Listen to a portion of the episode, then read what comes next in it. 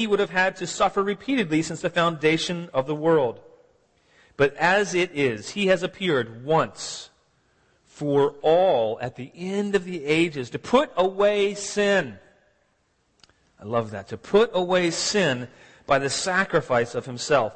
And just as it is appointed for man to die once, and after that comes judgment, so Christ, having been offered once to bear the sins of many will appear a second time, not to deal with sin, but to save those who are eagerly waiting for him. Let's pray. Father, thank you for your word. Thank you that your word is living and active. Thank you that your word is not just words on the page, but that your Holy Spirit has, has spoken these words so that they might come alive and, and, and, and minister to each and every one of us. Thank you that your word is powerful. It's the only thing that cuts to our hearts. It's the only thing that pierces the division of soul and spirit, joints and marrow. And so, Father, we pray that your word would have its way with us.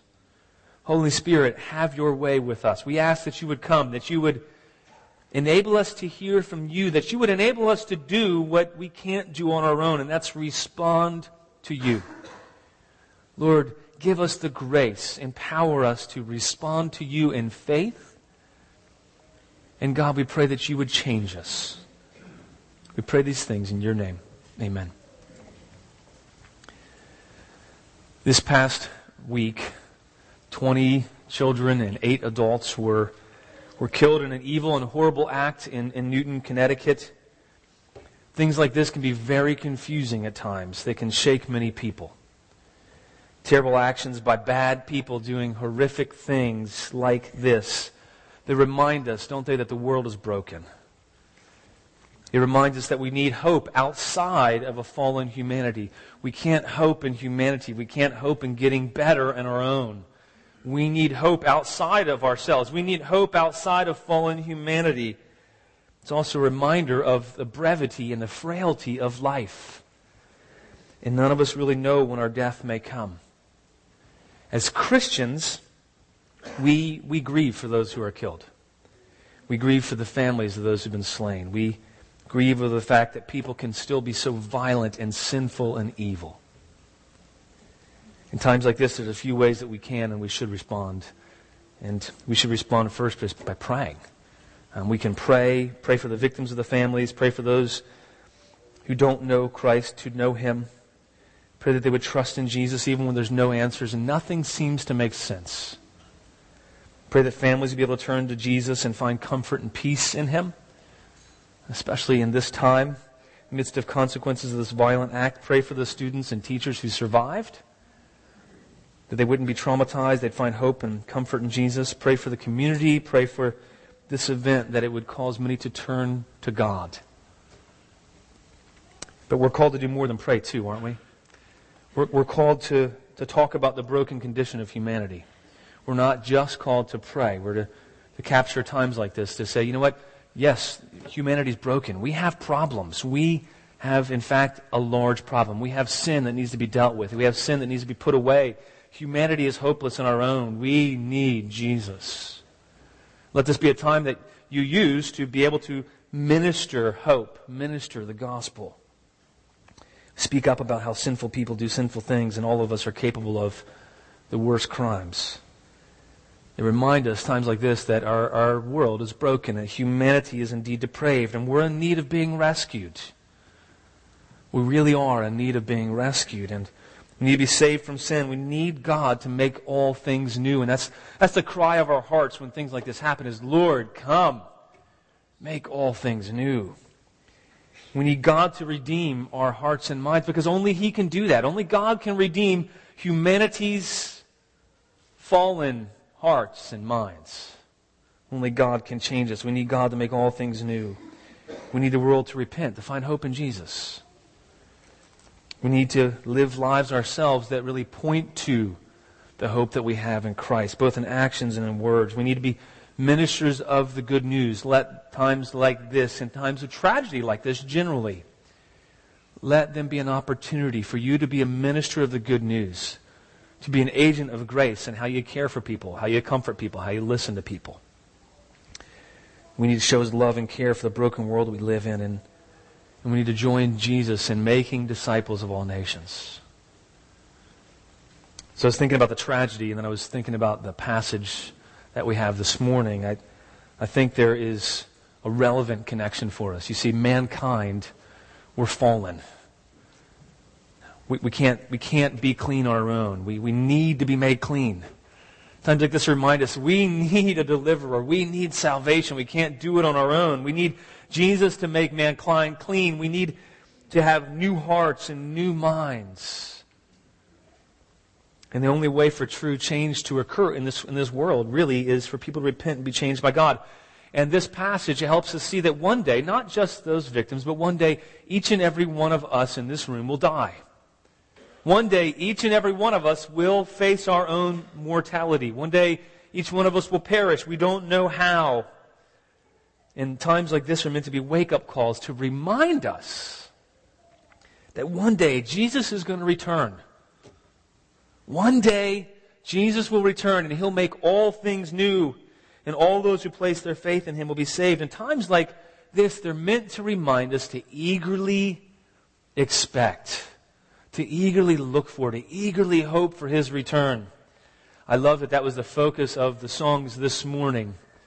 Matt wasn't aware of where we were going ahead of time. I emailed him after I got the song and said, Matt, I think you're just hearing from the Lord. This is God wanting to encourage us that one day He'll return. See, He's already come to redeem sinful humanity, and one day He'll come to bring us back to be home with Him.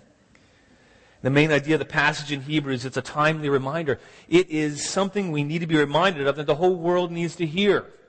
Let these words really settle on you. You see, the, the point of this passage is that Christ died to put away sins.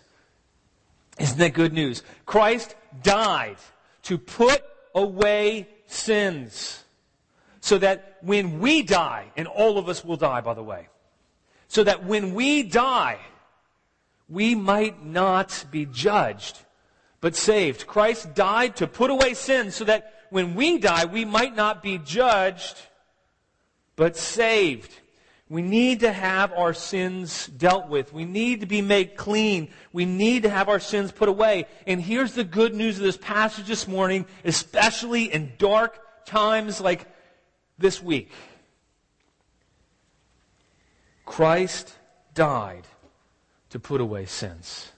Christ died to do exactly what we needed most. See, Christ came. He didn't come just to make us feel better about ourselves. He didn't come to fill an empty hole in our hearts. Christ came to do what we could never do. He came to do what was most important. He came to do what humanity needed the most. He came to die. And he came to die so that he might put away our sins. Verse 23, if you look down in your Bibles, it says, Thus it was necessary for the heavenly copies of the heavenly things to be purified with these rites, but the heavenly things themselves with better sacrifices than these. In the Old Testament, the earthly copies of these heavenly things, they had to be purified with blood. And if you remember, uh, verse 22 in Hebrews chapter 9, it tells us that everything was purified with blood. There was nothing that was not purified with blood and this earthly tabernacle, the earthly sanctuary. Everything was purified with blood. And if you remember, it wasn't just the vessels that were used in worship, it was the book of the law. And then remember, it was the people themselves. Everything. Everything. The tent, the people, the vessels, the book. Everything had to be purified with blood. And so what that's meant to tell us, what that's meant to remind us of is that humanity is fallen. Humanity needs to have sins put away because we're dirty. And why in the world do you think the vessels were purified with blood in the book, in the tent? I mean, a tent is not inherently impure, right? A vessel is not inherently impure. But I think we miss something important if we miss the fact the reason why all those heavenly, all those copies of the heavenly things need to be purified, it was because we've touched them. You see, humanity is what taints the world. It's fallen, sinful humanity that cries out to be made clean. And everything that we touch, all the vessels, the tents, everything needed to be purified because humanity made them dirty. The book of Leviticus tells us that the whole reason that the priests performed the rituals that they did and made atonement in the most, for the most holy place, it was because of the uncleanness and the rebellion of the Israelites. And, and then what appears shocking about the second part of this verse is you notice, okay, not just the heavenly things need to be copied, but look at the second part of verse 23 for a moment. It says, but the heavenly things themselves, it was necessary for them to be purified with better sacrifices than these. So, what in the world is that talking about? Is it saying that heaven is dirty? What, does heaven need to be purified with Jesus' blood? What in the world? Isn't that where God is? What's going on here? What are you saying? Has heaven somehow been defiled? Well, I think verse 24 is uh, a wonderful explanation and help for us. It reveals why the heavenly throne room needs to be purified in a sense. It says that Jesus has appeared in the presence of God. There's, some, so there's very in, important words there. On our behalf. The reason why Jesus needed to bring a better sacrifice, a once and for all sacrifice into heaven, it was so that humans can be there. Remember, we're the ones who taint everything. And in order for humans to be able to be in God's presence, there had to be made a way that we could be purified, that our conscience, that the spiritual side of things that could be, could be purified. Our sin need to be dealt with once and for all. And from the context in chapter 9, it seems that the author, he's really using a metaphor here. He's referring to heavenly sanctuary symbolically as, as representing our spiritual state, our conscience that's purified. And now, here's the good news, Christian. Christ died to put away sins. He didn't just die to make us partially not sinful. He didn't just die to make us feel better. He didn't just die to, to kind of cover over things. He died to completely put away our sins. He's provided a superior sacrifice that doesn't just make us okay, it makes us clean and able to come into His presence. It's important because if you're like me, most of the time, I'm aware of some area I've failed. I'm aware of some weakness. I'm aware of some deficiency. And a lot of us at some point in time, we will feel dirty. You, you don't, don't raise your hand, but do you ever feel that way? You ever feel dirty? You ever feel defiled? So bad at times that we feel like we're going to defile heaven if we were there. I feel that way sometimes. I think most of us do. I like how John Piper puts it when he refers to this verse and he says, Now listen to this. He is speaking to those of you, all of us in our clear moments, he says, who feel so dirty and so deeply bad that you would only pollute heaven if you got there. Oh, how many people are kept away from Christ because of this.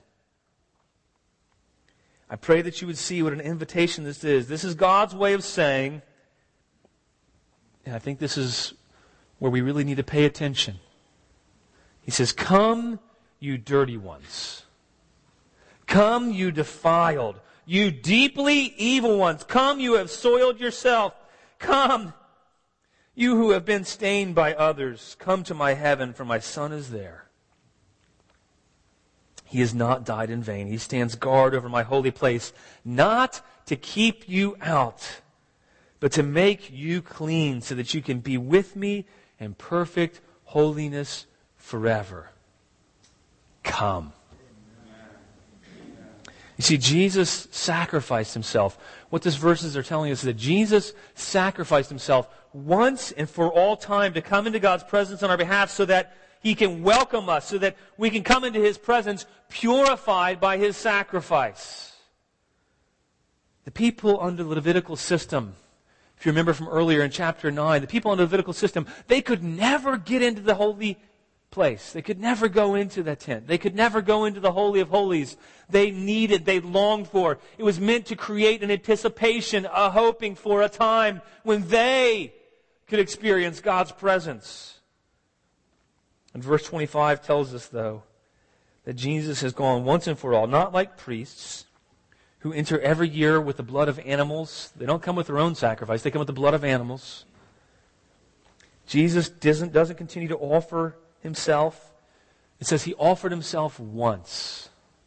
Why is that important? It means that our continual sinning no longer needs a sacrifice. He's already offered himself once and for all time. When he died on the cross, he said, It is finished. All the payment for all of our sins had been made.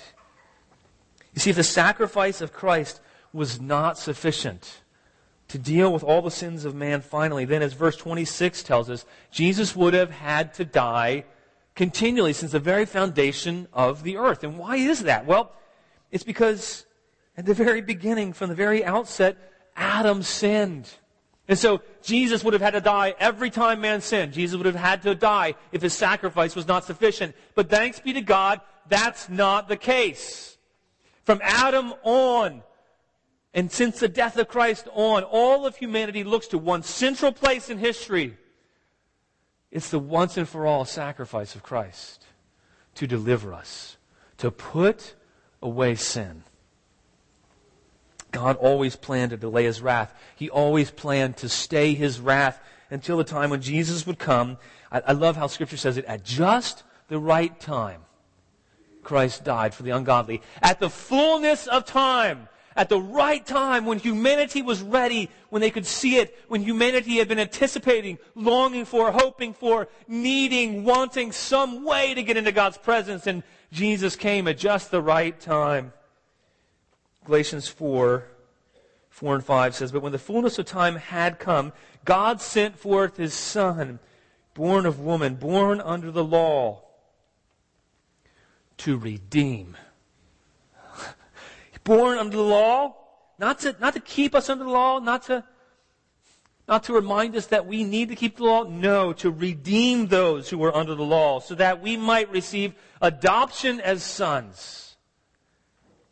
Jesus has now come at the end of the ages, our passage tells us.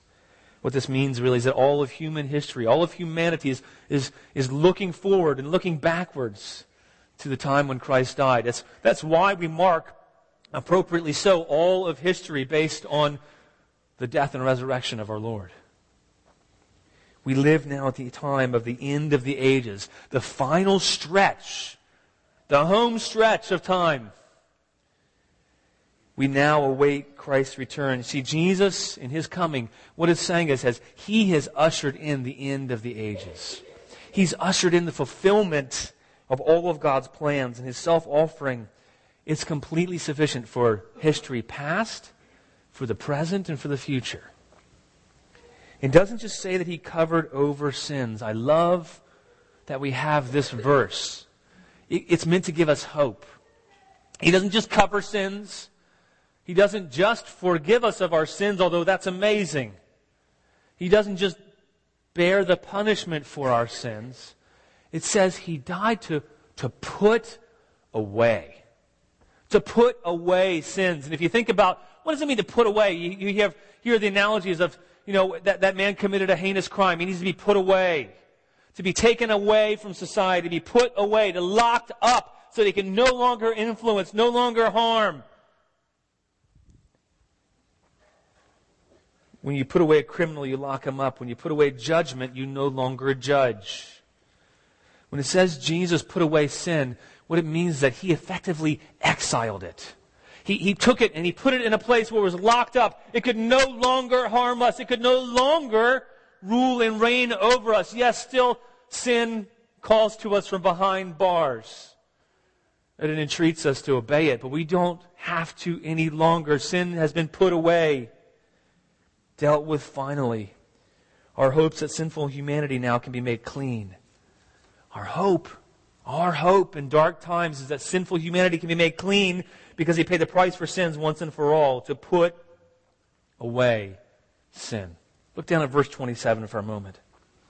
There's a stark reality there. It says, just as it is appointed for man to die once, and after that comes judgment. Well, there's a second point that I believe our text is focusing on and that we should focus on as well. And the second point is that all mankind will die once.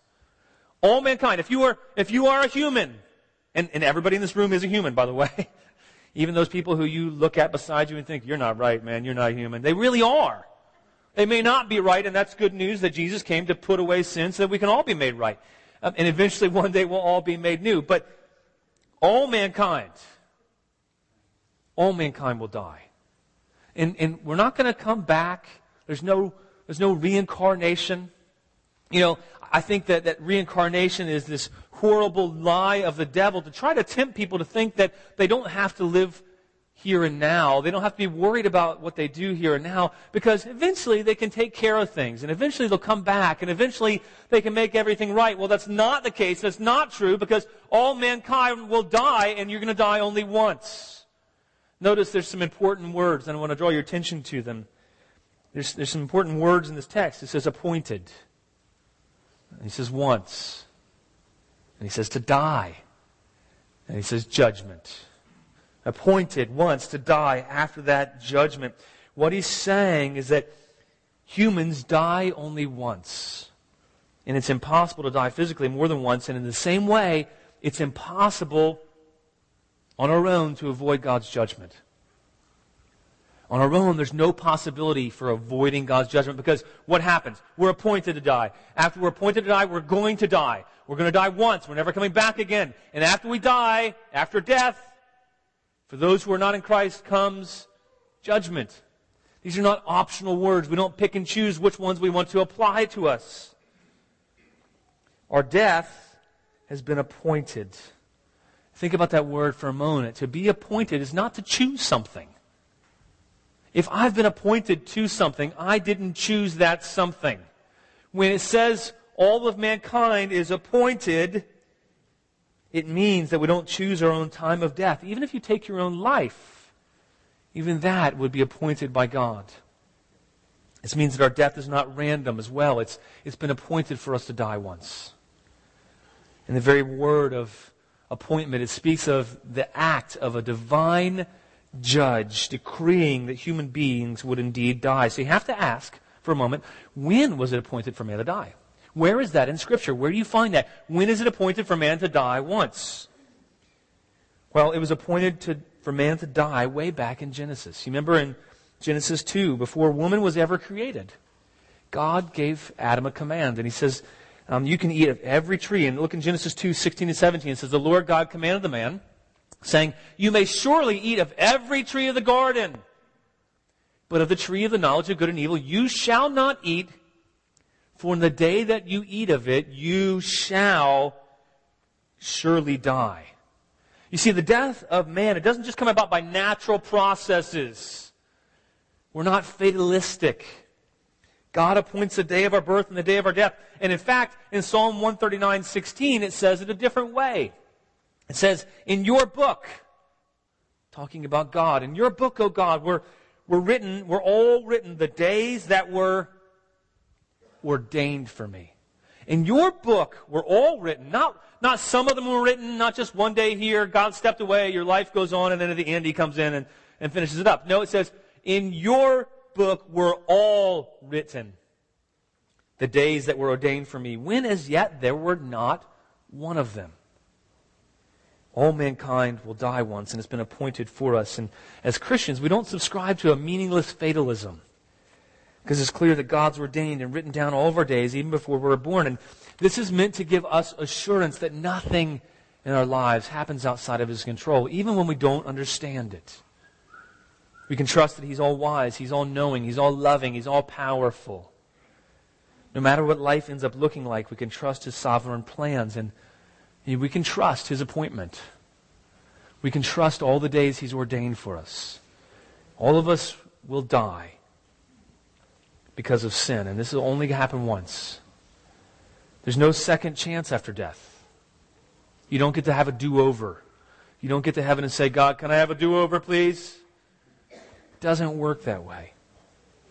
Once we die, the life is this life is all over. There's no coming back. There's no returning to try again. This passage is telling us something different.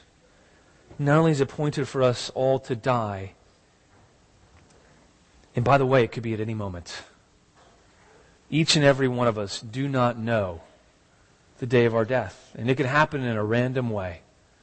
It could happen when you least expect it. My, my uncle was driving down the road and he passed out randomly hit a guardrail, got run over by a tractor trailer. He was healthy. Boom, he was gone.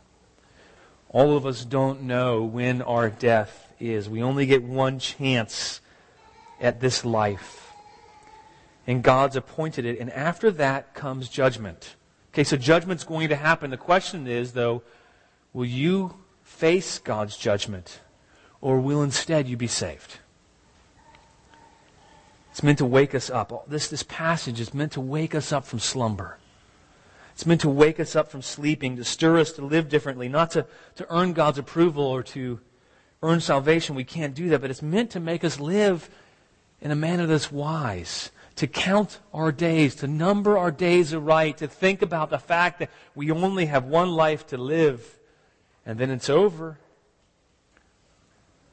If you knew you were appointed to die in a month, if you were told by your doctor that you incon- that there's no reason to doubt that you have a month to live, it would likely focus your thoughts, wouldn't it? It would likely focus the way you lived. It would likely focus your mind. You'd be aware of how you spent your time. And, and Moses, in light of that, he prayed this in Psalm 90, 12. He prays, he says, So teach us to number our days so that we may get a heart of wisdom. What's our response meant to be? The fact that knowing that we will all die once? We're to say, God, teach us to number our days aright so that we may get a heart of wisdom. It's meant to help us see the seriousness of our lives and to live accordingly. And for those who are not found in Christ, here's the bad news. If you are not found in Christ, after your death comes the judgment, and the judgment's coming for you. You will all, if you're not in Christ, experience the full the full wrath of God. You're all going to experience a certain terrifying judgment of God. In Romans, it tells us that no one is righteous. Don't think you can escape. It says, no, not one. Everyone has turned aside. No one's worthy to stand before God on his own.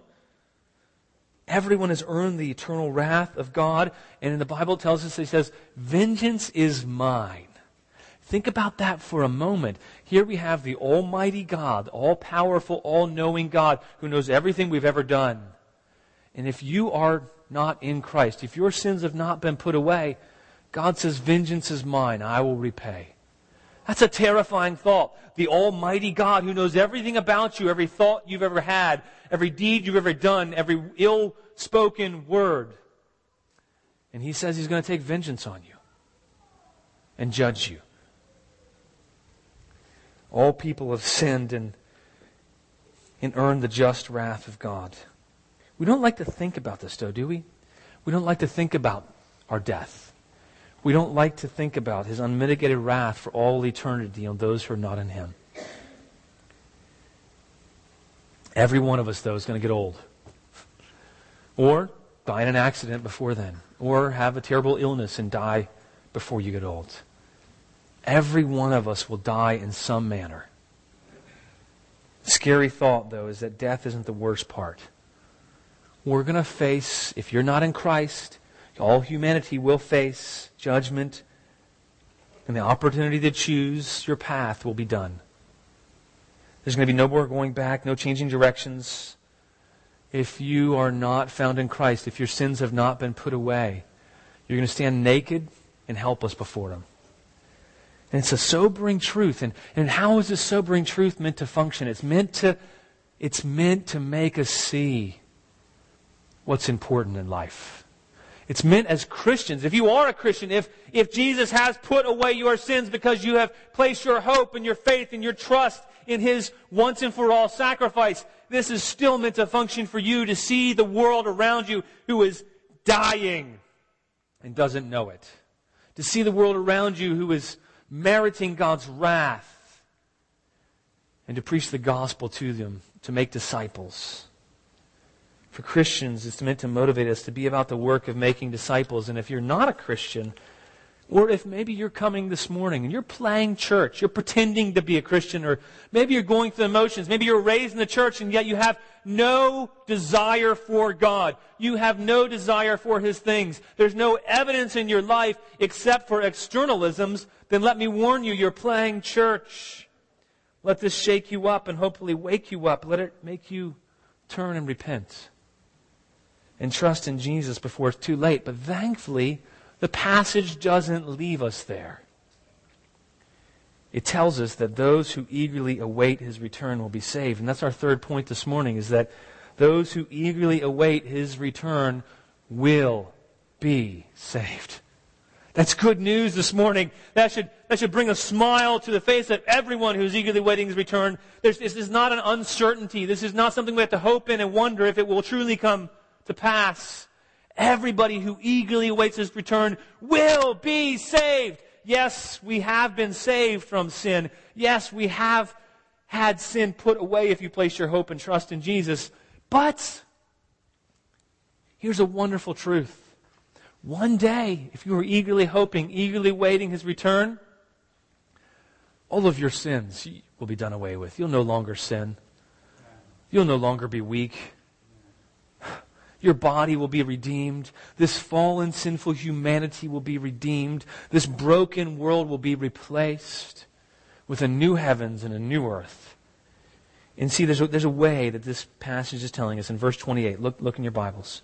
It says, So Christ, having been offered once to bear the sins of many, will appear a second time Maybe you're feeling like he's never coming back. No, you can trust and hope in the scripture. He will appear a second time. And here's the even better news. If you're eagerly waiting for him, it says, not to deal with sin. Isn't that incredible? If you are a person who has placed their hope in Jesus Christ, if you are hoping eagerly for his return and saying, Jesus, I trust in you, here's the good news. He's not coming to deal with your sin because it's already been dealt with. You don't have to feel like, oh no, when he comes back, I'm going to be ashamed and embarrassed. You have no need for shame and embarrassment. He's not coming to deal with sin, but for those who are eagerly waiting for him, it says he's coming to save. We can escape spiritual death by trusting in the death of Christ on the cross in our place once and for all we die, and after that comes judgment. But here's the, the interesting thing it says, we die, after that comes judgment. And there's a parallel that we're meant to see. But Christ has died to put away sin so that those who hope in him would not be judged. You see, we deserve judgment. Christ took judgment for us so that we might not experience that, but instead we might be saved. I'm going to share another quote from John Piper with you this morning. He says, For every decisive experience that you have, like dying and facing God in judgment. The Son of God has a corresponding experience. Only Christ's experiences are not merely alongside ours and like them. His have an impact on ours. His death and our death are not parallel. He utterly transforms our death. I added a word there. He utterly transforms ours. Our arrival at the judgment and his arrival at the judgment are not parallel. He rescues us. In other words, the parallel between our life and Christ's life is designed to show how utterly dependent on Him we are at every point of our lives and how great He is. He is the strong, saving one. And we are the weak, desperate ones. The question is for each and every one of us, are you, are you eagerly waiting for him? Are you the bride? Are you eagerly waiting for the groom's return? Last week I mentioned the ancient Jewish marriage custom, marriage ceremony, and how the groom would offer the cup to the woman and he would proclaim a covenant to her. And he would pass her the cup. And she would either accept this covenant by accepting the cup and drinking from it, or she would set it down and not drink from it and not receive the covenant. But if she accepted the cup, it would signify her acceptance of the covenant. And then the groom, groom would offer a bride price to her father. After the covenant was made and the bride was betrothed, the groom then, he, he, here's what he would do. He would go back to his father's house where there were many rooms, and he would prepare a place for the bride. It's a beautiful picture of Christ and his bride and how we accept the covenant that Jesus offers to us in his blood, the covenant that he has kept in his blood. But last week I intentionally did not share what would follow typically in this contract, in this covenant, in this agreement. Because it's appropriate for our passage today. You see, the bride, after the bridegroom went away to go and prepare a place, the bride would be expected to stay, to remain pure, to be set apart for her groom. During this period, she'd be trained, she'd be prepared to take on the role of a wife and to ensure that she'd be a fitting bride for her groom. And the groom, he would go and he'd be separated from the bride for a period in order to prepare a place for her in her father's house. And after a set period of time, the groom would return. Here's the interesting thing, though, in, in, this ancient Jewish custom. The bride knew that he was coming back after a period of time, but she didn't know exactly what hour, what day, what time he'd come back. He, she didn't know when he'd return, so she had to be expecting to be ready. She'd be expected to have her bags packed at any moment. She'd be expected to be ready to go with him as soon as he came for her. And the custom used to be that at the end of that period of separation, here's what the groom would do. He would come, typically somewhere around midnight, somewhere after dark, when she least expected it, maybe after she'd fallen asleep. And he'd come to take his bride to be with him in the place that he prepared for her. Even though the bride was eagerly waiting, expecting, she didn't know exactly when it would happen. So what would happen is, as the groom went out, he would send a couple of his friends ahead of him to cry out in the streets and say, the groom is coming! Behold, the groom is coming! Behold, the groom is coming! And then all the people in the streets would shout, Behold, the groom is coming! And then the bride would be expected to be ready to go with him. They return to his father's house. And then when they get back to the father's house, there'd typically be a great feast that would be prepared and many guests would be there already, invited for a time of feasting and celebrating. You see, it was with that custom in mind that Jesus, he shared with us, with an awareness of those customs, he told us the parable of the ten virgins in Matthew 25, and he tells the story of these members of the wedding party that had all been invited to the feast, but Five of them were foolish and they were unprepared. They were not waiting. They were not prepared. They didn't have oil for their lamps. But five of them were prepared. And so when the bridegroom came, he was, he was delayed. And they all fell asleep. They were drowsy. They fell asleep. But at midnight, the scripture says, there was a cry. Here is the bridegroom. Behold, come out to meet him. Then the ones who were prepared rose and trimmed their lamps. And it says, And the foolish ones said to the wise, Give us some of your oil, for our lamps are going out. But the wise answered, saying, Since there will not be enough for us and you, go rather to the dealers and buy for yourselves. You see, it was too late for those who were not eagerly waiting and prepared. While they were going to buy, it says, the bridegroom came, and those who were ready went in with him to the marriage feast, and the door was shut. Afterward, the other virgins came also, saying, Lord, Lord, open to us. But he answered, Truly I say to you, I do not know you. Watch therefore, Jesus says, for you know neither the day nor the hour. And I love that parable takes on even greater significance thinking about the marriage ceremony.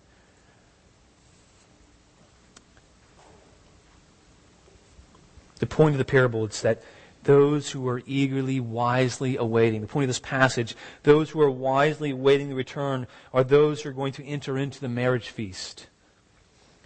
But those who are unprepared, they're not going to have a second chance. They're going to be cast out. And the Lord's going to say to them, we didn't know them. So here's the, here's the news for us, church. We're to watch. We're to be eagerly expecting, we're to be eagerly waiting for his return because we don't know the hour or the day. So what does this kind of watching look like? Does it mean we're supposed to have literal lamps and oil? No, it's not saying that at all. We're to watch. Our lives are to show that we are watching. Our lives are to be a demonstration. Our lives are to, to be lived as if we're really aware that Jesus is going to return one day and save us from judgment. We're to live as if, as if that's the most important thing. Now let me ask you this morning, is that, is that the most important thing to you? That, you know what, this world and its passing rewards will fade. All the trouble of this world will once one day go away, but we have a hope that's eternal, that's secure. We have an inheritance that's kept in heaven. It's undefiled. Is this what's most important to you, or are other lesser things more important to you? We need to ask ourselves, how are we living in light of eternity? It's especially true this time of year with the hustle and the bustle of the season. What we're doing, who we're going to go visit, what we're going to buy, all those things can consume us, can't they? You can be so focused and so wrapped up in all these temporal things that really pale in light of eternity. It's not what we should be living for.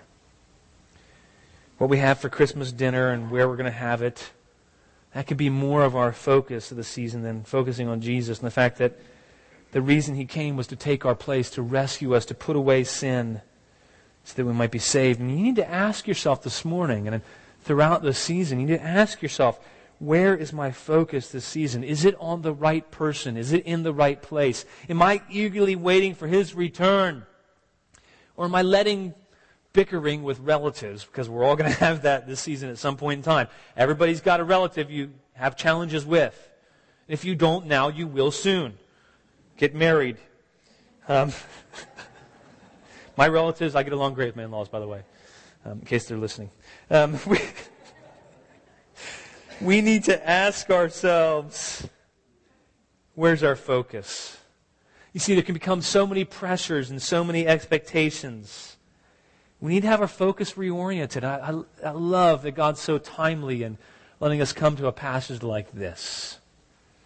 Maybe you're trying to get a lot of work done so you can take time off. Maybe college students, you're home, you have time off, and you experience both the joy of being at home and the stress of being at home because you've been living on your own for a while. Now you're back under mom and dad's house, and oh my goodness, what in the world am I supposed to like tell them when I come and go now? And I wasn't before, and how does that work? And this is really awkward and weird. And um, you know, there can be so, so many stresses and weird expectations this time of year, and parents might be stressed out about whether your kids are coming home for a visit and how long they stay, or maybe your kids aren't coming home. Most of us are going to struggle with, like I said, different, difficult relatives at times. And it's interesting how eternal perspectives, they're revealed in times like this. They're not revealed in the huge things. They're revealed in the little moments of life. Where our focus is. What we're expecting, what we're waiting for, what we're hoping and is revealed in all those small times. When we get irritated or agitated when we overcook our turkey, it's showing that, you know what? This is more important to us than what's most important. Now, we can be disappointed. I'm disappointed when I overcook things too. That's okay. But uh, ultimately, even little things can reveal where our hope is, where our expectation is. Our passage in this parable, the, the virgins, is meant to remind us, though, of why our perspective matters. You know, judgment is coming for those who die in their sins, but Jesus is coming back to save. Oh, this is critically important. It's not just about ritual. Think about your life in the next two weeks. What's your life going to look like over the next two weeks? You know, Christmas is roughly two weeks away. What's consuming you? Eagerly awaiting what matters most is what's meant to consume. There's something much bigger than all of the trappings of the holiday season for all of us. Christmas can be a wonderful time of the year, but it's not what we're living for the most. And we need to think about what's most important. When I was a kid, I remember I would eagerly anticipate Christmas morning. Um, one, one time I hid under the couch waiting for Santa to come.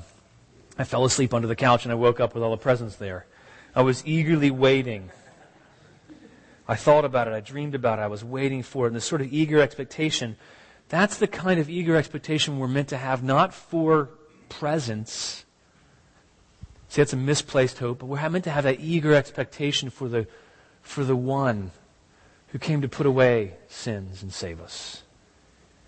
Some of us can't imagine that what is up ahead can be even better than now. Some of us may not have an idea that what God has planned for us is even better than here.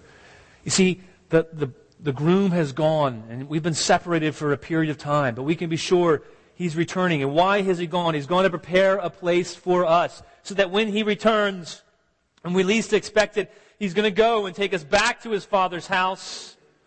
And there's going to be a time of great rejoicing, great feasting, a time that's even better than anything we can imagine here and now.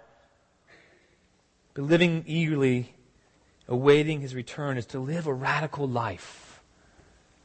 To live a radical life that says that what really matters is his return. And if you're not sure this morning that you're ready, you can be ready. You can trust in the once and for all sacrifice of Jesus on your behalf in a way that makes you eager for his return. And this eager expectation, this kind of watching for his return, it's a, it's a sign that we have really entered into a covenant with him.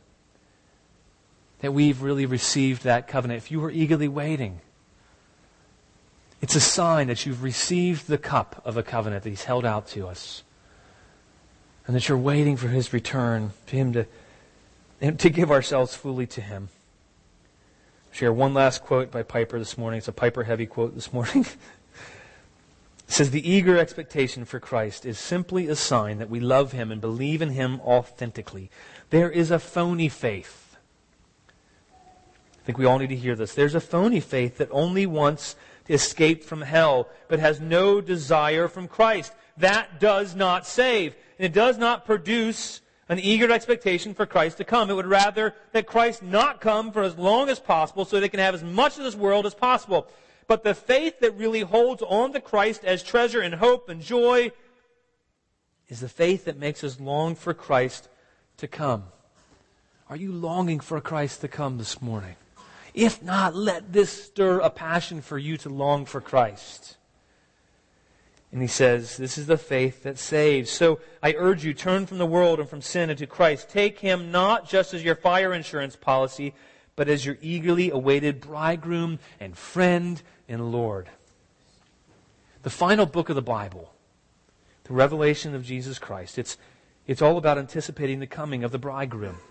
And I, I, love that at the very beginning of Revelation, here's how it opens up. It opens up in Revelation 1 7, and it says, Behold, Remember that illustration I shared with you earlier? Behold, the bride is coming. I love the language it uses in Revelation 1 7. Behold, he's coming. Behold, he's coming with the clouds, and every eye will see him, even those who pierced him. And the tribes of all the earth will wail on account of him, because after that comes the judgment. Even so, amen. And then Revelation opens, anticipating the bridegroom coming, and then it closes. And that's an appropriate place for us to close as well. Revelation 22 12. Same language. I love how God's consistent through Scripture to give us pictures like this. He says, Behold, I'm coming. Behold, he, I am coming soon, bringing my recompense with me to repay everyone for what he's done. I am the Alpha and the Omega, the first and the last, the beginning and the end. Blessed are those who wash their robes in his blood.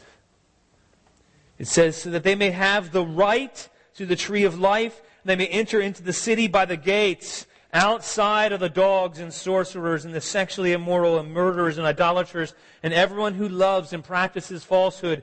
I, Jesus, have sent my angel to testify to you about these things for the churches. I am the root and descendant of David, the bright morning star.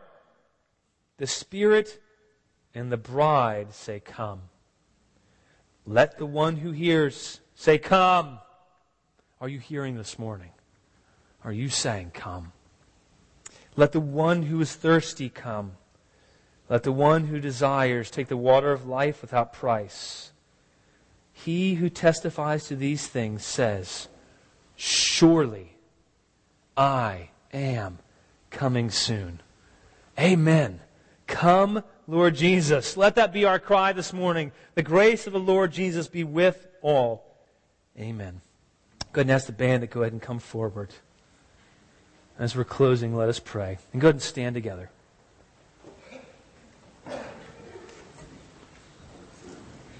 Father, I pray that that would be the heart of every man, woman, and child here. That we would long for your return. Pray for those who are playing church or phony, who don't know you this morning. I pray for those who don't think they need you, that you would rescue, that they would turn away from judgment and turn to you and be saved. Father, I pray for all of us who love you and wait for your return. I pray that you would wake us up. I pray we would live for what matters most. We wouldn't live for ourselves as passing world's rewards. We would live for you. And we would say together, even so, come. In your name we pray. Amen.